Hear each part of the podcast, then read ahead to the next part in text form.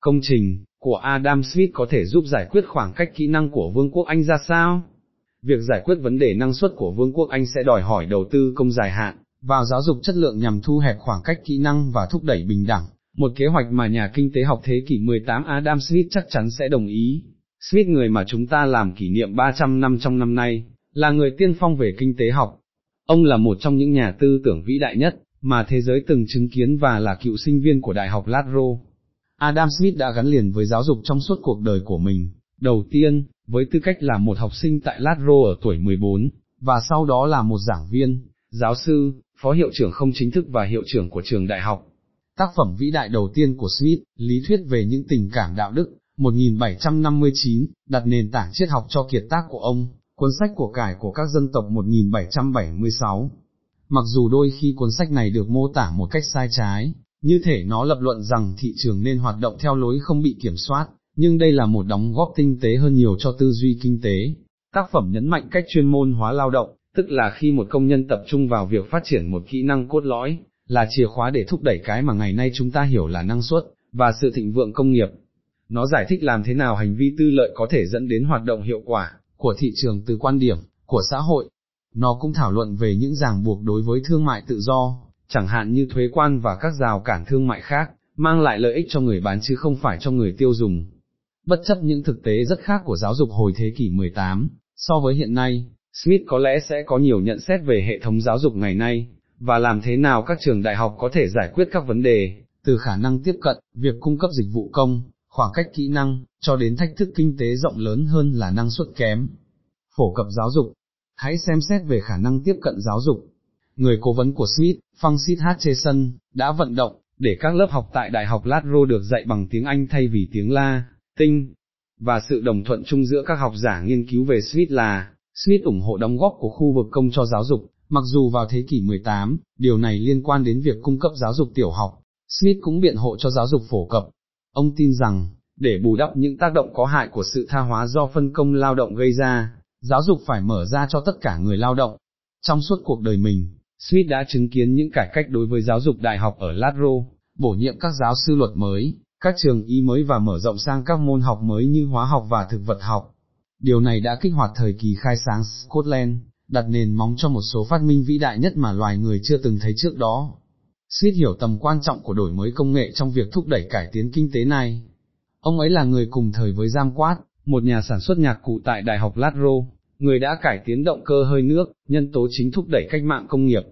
Joseph Black, sau này là giáo sư y khoa ở Ladro, là một người cùng thời khác và là bạn của Smith và Watt. Ông đã phát triển khái niệm về nhiệt ẩn. Đây là chìa khóa để hiểu được nhiệt động lực học, và ông cũng nâng cao hiểu biết của chúng ta về tính chất của các chất khí trong hóa học. Ngày nay, phần lớn kiến thức vẫn đang được chuyển giao từ trường đại học sang ngành công nghiệp thông qua sinh viên mới tốt nghiệp. Mặc dù khó đo lường, nhưng đây là yếu tố then chốt để hỗ trợ các hoạt động đổi mới của doanh nghiệp. Vấn đề năng suất. Sự chậm chạp trong tăng trưởng năng suất gần đây, ở Anh và một số nền kinh tế tiên tiến khác đến từ nhiều nguyên nhân phức tạp. Nhưng hầu hết các nhà kinh tế đều đồng ý rằng, phát triển vốn con người là một phần của giải pháp.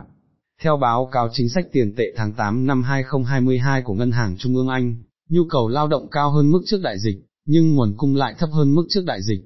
Các chính phủ đều nhận thức rõ về khoảng cách kỹ năng này, nhưng việc thu hẹp khoảng cách này sẽ đòi hỏi tư duy dài hạn, và đầu tư công bền vững vào giáo dục. Thành công sẽ không chỉ phụ thuộc vào số lượng nguồn cung giáo dục mà còn cả chất lượng. Điều này được nhấn mạnh trong các nghiên cứu gần đây hơn về tăng trưởng kinh tế. Ví dụ, nhà kinh tế Robert Barro của Harvard đã công bố một nghiên cứu vào năm 2013 sử dụng dữ liệu về điểm kiểm tra của sinh viên từ các nước OECD giàu và nghèo để đánh giá mối liên hệ giữa tăng trưởng kinh tế và giáo dục. Ông nhận thấy điểm kiểm tra môn khoa học có tỷ lệ thuận với tăng trưởng kinh tế. Ngoài ra, để tăng trưởng kinh tế bền vững, thì chất lượng giáo dục quan trọng hơn nhiều so với số lượng giáo dục. Trong bối cảnh này, việc chuẩn bị lực lượng lao động cho các công nghệ mới có ý nghĩa quan trọng. Người lao động cần được cung cấp thông tin và trang bị tất cả các kỹ năng cần thiết, cũng như cơ hội để trau dồi những kỹ năng này xuyên suốt thời gian làm việc.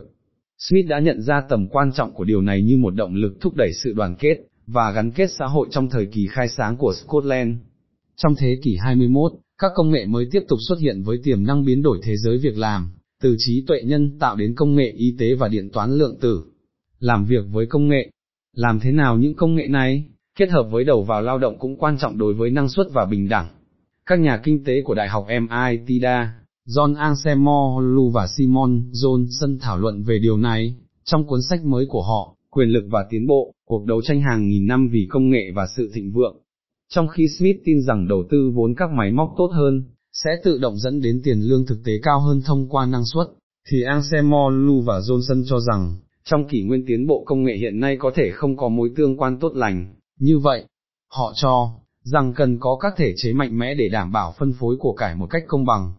Các trường đại học cũng có thể đóng vai trò là các tổ chức then chốt.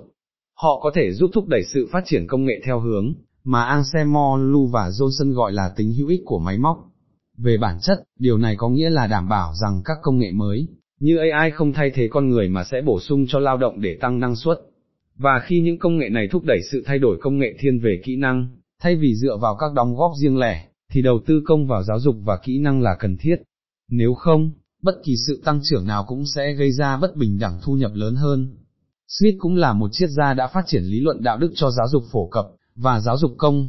Đối với Smith, ủng hộ giáo dục, và học tập suốt đời sẽ giúp tạo điều kiện thuận lợi cho sự dịch chuyển xã hội. Là một học giả, một công dân và một nhà giáo dục, quan điểm của Smith vang vọng qua nhiều thế kỷ. Niềm tin cơ bản của ông về giá trị của giáo dục đối với xã hội sẽ tiếp tục đứng vững trước thử thách của thời gian,